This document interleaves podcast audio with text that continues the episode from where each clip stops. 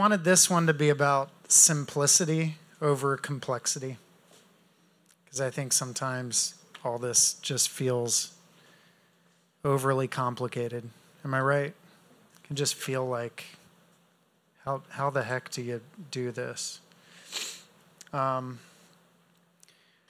so, Luke 9, verse 3 says, Take nothing for your journey. He instructed them. Don't take a walking stick, a traveler's bag, food, money, or even a change of clothes. Everything that makes you feel prepared, equipped. Like, leave all that behind. And instead, I want you to go as observers. I want you to go as needy people, right? Depending on the people around you and depending on the Holy Spirit and letting the Spirit of God lead and guide and paying attention to your surroundings. And we hit on this a little bit before um, just the need for a missionary to say, you know, what does this mission field look like? Who are these people? What are their struggles? What are their pains? What are their questions? What's going on in the city? What does good news look like for these people, for this street, for this workplace, whatever? But if we don't ask those questions, then we can very easily get into unintentional trouble, um, running off in our own strategy. Right? You get in trouble, like running off in your own strategy. So the the girls who um, started this initiative under the bridge amongst the homeless, um, what they're doing is amazing. I mean, really amazing. Like, they've customized the meals. They have gluten free meals, they have dairy free. They, they know the size of clothing for different people. One of the homeless guys under the bridge lost his dog, and they ended up through social media seeing somebody post about the dog. They reunited the homeless guy with his dog under the bridge. Right? So there's like a deep level of like, not we're coming from the outside as saviors that aren't a part of this community, dropping stuff off and leaving, but we're among you, know you, live with you, eat with you, hear your stories, understand your preferences, all of that. So they told me this story about how um, some Christ- some local Christians from some of the local churches were coming down under the bridge in an effort to bless the homeless population and they were bringing food and dropping it off, like under the bridge, to give food to the homeless. Well meaning, right? How many of you have taken food to the homeless before, right? So they go down like, we want to bless these people, bring food down to the homeless. But the homeless people didn't know them, they had no relationship. Um, they didn't know where the food was coming from. So the homeless people weren't eating the food that the Christian groups were bringing and dropping off under the bridge. And so the, the food attracted a bunch of rats. And so the homeless encampment became rat infested. And then the rats started eating the gravel on the bridge, which compromised the integrity of the bridge. You hear that? The rats ate through the gravel, compromising the integrity of the bridge, and the homeless encampment had to move from the bridge because of the Christians that were dropping food off. See, this is why it's important to listen and to, to you know, understand the situation, understand your missionary context that you're stepping into so that you're actually good news and not bad news. You hear me? We want to be good news. We don't want to be bad news. And so often it's unintentional that we can be bad news, but we don't listen. And so the guy who invented the stethoscope said, Listen to your patients. They're telling you what the problem is. And so often we come in answering questions that people aren't asking because we're not listening. And so Jesus is the good news. Ultimately, he's going to intersect with everybody's problems and issues.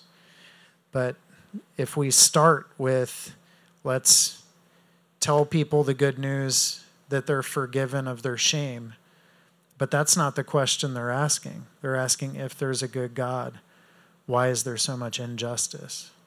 Now, Jesus provides answers for that but we've got to take the time to listen and understand what's going on. So I had a buddy who moved into the city and he actually wanted to be good news in the city and he ended up getting this mansion in the roughest part of the city. This old abandoned mansion that he actually raised the money off of Facebook, putting a video together and got it dirt cheap. And so they renovated this mansion and turned it into a coffee roaster. Um, they have an urban garden. Um, they've got a laundromat that they're running out of there. And when they took that part of the city, they said, We want to live right in the middle of the brokenness in the roughest part of the city. And they started asking questions, right? So they partnered up with a neighbor of mine who has a junk hauling business and she's taking her trash trucks in. They removed over 60 dumpsters of trash. Because when they asked the people on the streets, What do you need? they said, We know where to find food, we know where to get clothing. We just want our streets to not be so nasty. And so he said, I think I'm like a glorified trash collector for the kingdom right? But it's good news, and it's actually opening the people of the city up to curiosity about why somebody would move in to a bad part of the city, get a whole bunch of trash trucks to come in, plant a garden, and remove trash from that part of the city. Um, tell me about the hope that lies within you. And they're not going to do that just because you attend church services. But when you start doing things like that, right, people are curious. Why would you live this way? And so I think for simplicity's sake, um, the best way I could describe what we're doing is I just want to use the word friend. Friends. Jesus was a friend of the disciples, he was a friend of sinners, he's a friend of tax collectors and sinners. He was friends of Jews and Samaritans alike. And I, um, I feel like the word church is overused in these settings. We get together and it's just, I hear the word church 5,000 times in two days. Church, church, church, church, church. And I just want to go, tell me about your friends. Tell me about your friends. Who are they? What do they love? What are they struggling with? Where are they in pain? What are their doubts? And so I think for simplicity's sake, we got to ask the friend question because I'll even say this I feel like the word church amongst people that come out of church backgrounds becomes an argument. If I use the word church, people that come from a certain system want to argue about what the church is.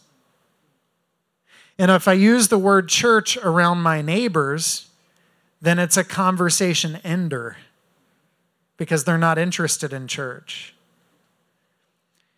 And even more, I think it's something that we might use to describe those people, but it's not something we want to use with those people, right? The same way that I don't walk around my house using the word family 500 times. We just are. You don't need to say church meeting here. You just go, my friends are coming over. And I love my friends. And my friends have questions and doubts and struggles. And I want to walk with my friends. And they have needs, and we want to make sure that we're meeting each other's needs. and the ultimate hope that I find I want them to experience as well.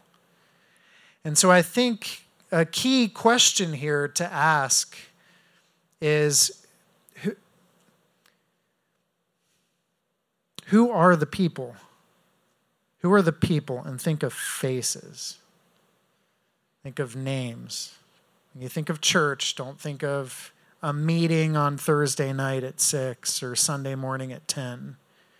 Think who are the people that I am going to spend this season of my life with? Okay? When you think of church, to simplify it, who are the people that God is calling me to share my life with in this coming season?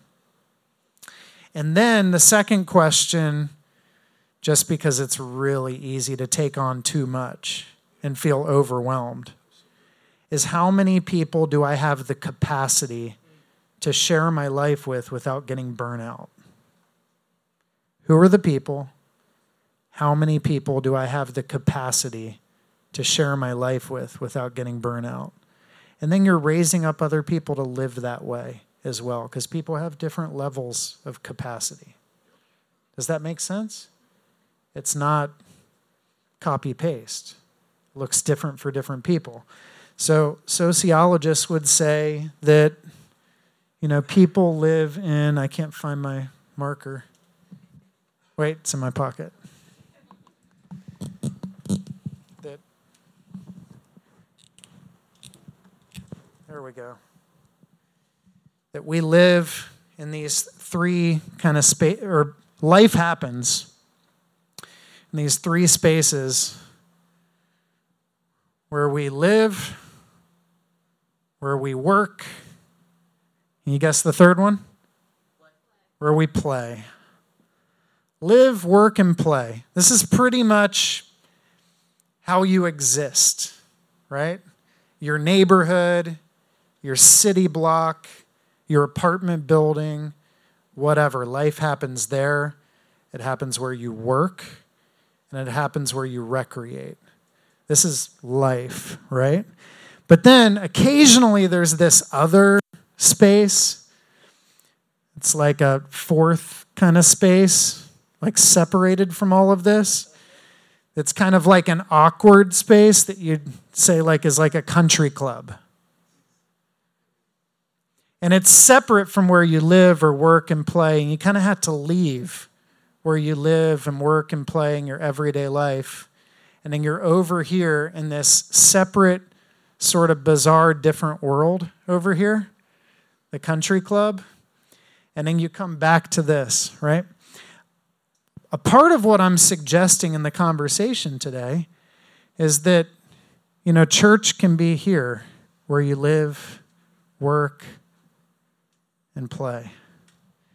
And it's not that you have to get someone out of this into this, into the separate environment somewhere else that you call the church, but you could say, hey, this workplace, what does it look like? Because you, I'm sorry, I pointed to myself and said you, but I was looking at you. Because you and I, right? And you, and you, and you, we all work at the same place. And we all love Jesus. And a lot of our coworkers don't. What does it look like for us to be the people of God in this workplace? How do we love each other? How do we share life together? How do we pray together, support each other, bless the people that we work with, and watch the kingdom of God transform this place as we live as the people of God in the middle of this business, workplace? This is how the last time I visited the cosmetology school, they told me four girls came to faith in the past week. They see each other every day. The people in a brewery are going, we see people come to faith all the time. And, you know, we're act- we actually have funerals that are done in the brewery while there are three old church buildings on the same street. Because they say this is the place where people are experiencing faith, is in this place. In the same way, you go, man, these people that I live around on my city block or on my street. You know, these people I'm seeing all the time. We're eating together. Our kids, we're watching each other's kids off the bus. We're hanging out and watching the game at night. All that kind of stuff is going on. And so it's much easier for me to, sh- to, to pass on the things that I believe about Jesus to you because we see each other a lot there's proximity, and there's frequency. I think a part of why discipleship is so hard over here is, is it's this awkward other space separate from our everyday life. And so we're, we're constantly trying to compete with all of this to get people over here because over here is where we shape people. But if we're seeing people all the time, around our tables or all the time in our workspace, or we're coaching with them and our kids are playing together in a sport and we keep seeing each other repetitively, we end up in a, a number of conversations about life and faith and struggle and health and marriage and doubt.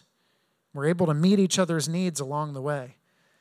So I think a, a large part of our struggle to actually form people into Christ likeness is we just don't hang out enough. We don't see each other enough. And we think that we got to fit it into an hour once a week, which is really difficult to do. But if we see everyday life in the places where we live, work, and play as spaces and places where God wants to work, it's, it's much easier to imagine formation and discipleship. Does that make sense? So I, I just wanted to give you a bit of an idea or framework for that, but go ahead. I'm going to give you some space. Okay, I know Mike's going to move us into processing these questions in just a minute, but here's the other, you know, that was awesome, right? I mean, it's inspiring addressing the problem, but here's another problem, equally difficult and thorny to have to deal with. It's you don't have the time because you're too busy. So, anytime renewal is going to happen, you've got to streamline your calendar to create places of unhurried space so that you can be with people. And the, the Spaniards have this beautiful, I can't pronounce it, so I'll just describe it. They have a elongated meal where they eat in the first half and have conversation as they go, and then they just kind of push the the dishes aside, and then the real conversation begins. Then the real heart sharing begins. And I was so convicted. I'm like, I most most families don't eat any long, any longer together, not even one meal. That's the newest research. Not one person. Uh, the majority of Americans of both genders don't have one person they call friend. So, what we need to do is create spaces to develop relationships with people so we can actually be friends with them. That means you need to get unbusy and trim the calendar down. So, I was also convicted that even though my family was eating together, you know, it's like a 15 to 18 minute boom, boom, boom, do the dishes, and out of there. You need space to share. So, with that, getting unbusy, having space to share, let's process the question. Mike? Yeah, I mean, I th- for for a number of people, and it may be this way for you. Um, we're just really busy with some of our church stuff. That if we were free of all the other church meetings and Bible studies and programs, then we might have space to sit and to process the stories of Jesus with our neighbors or coworkers or people that we share hobbies and interest with. But we just don't have the margin because we're too busy because we've created an entirely other fourth space. Seriously, I just think we're too busy create the space in your life to be present with people. So I'll put it this way I think um, with the people that we're hanging with, just to give you a tool that I think is helpful.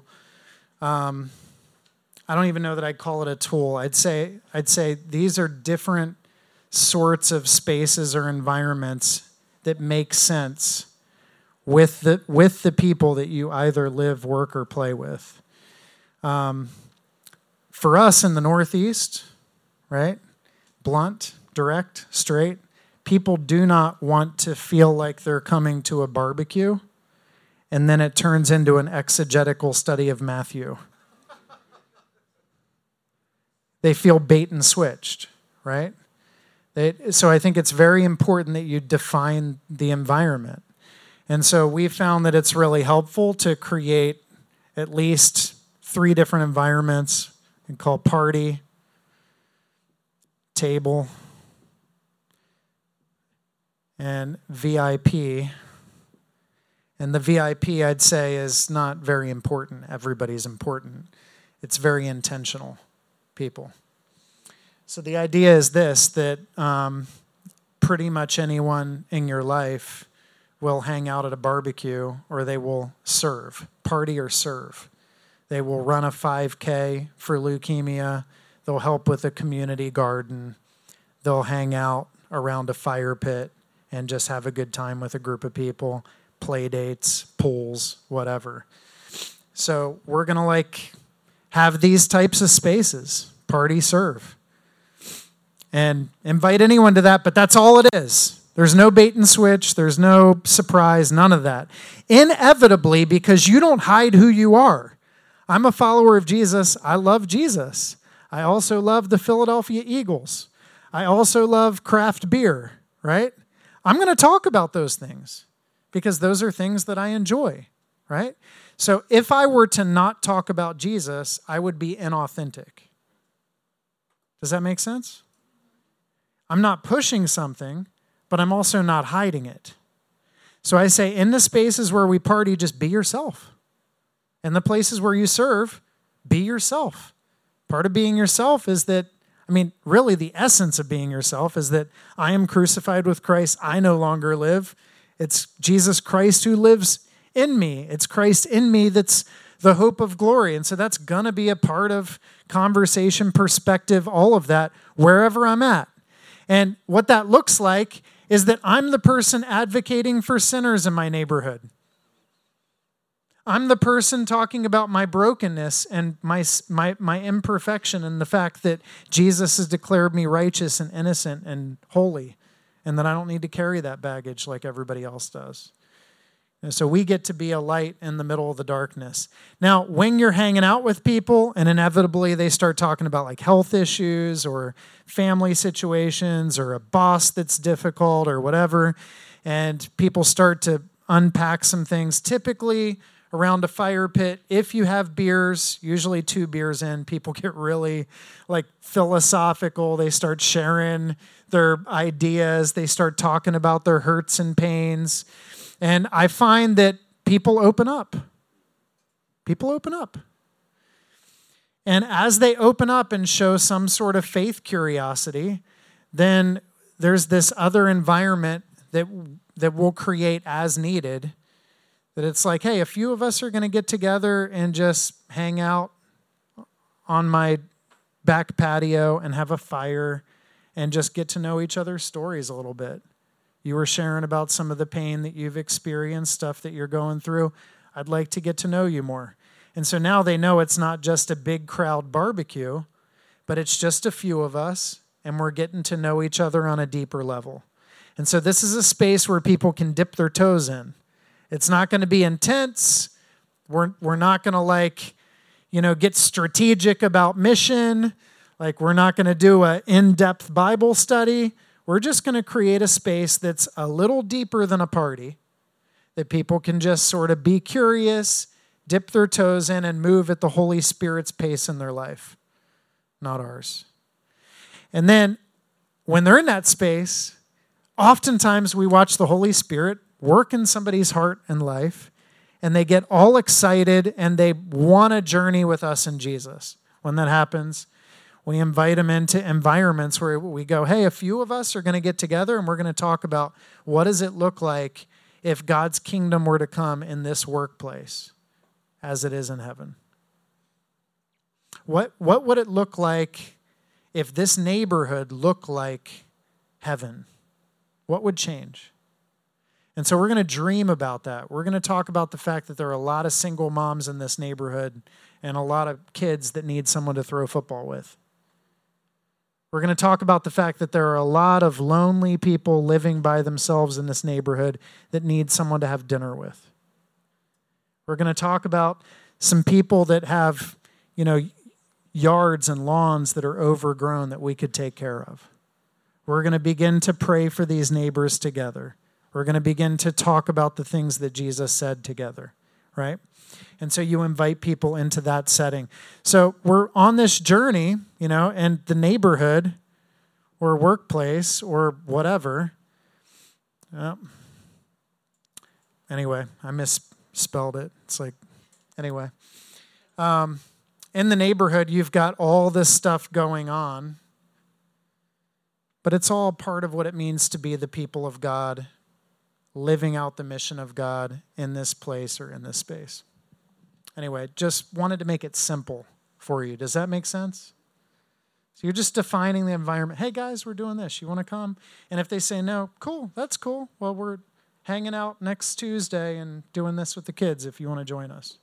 Simple. My, my buddy Christian is from Chile, and he's amazing. Um, his wife makes the most amazing empanadas and he wanted to be a missionary in, in our city. And he said, um, Mike, how do I do this? Like, how do I reach people? And he was looking for some sort of like great, like theological, like st- strategic idea. And I said, Christian, what do you love to do? And he said, I love to play soccer and I love to picnic. Like, I like to dig a hole, I like to get a fire going, I like to make paella right? Like I that's the kind of and I'm like, why don't you just do that? Picnic, picnic, picnic.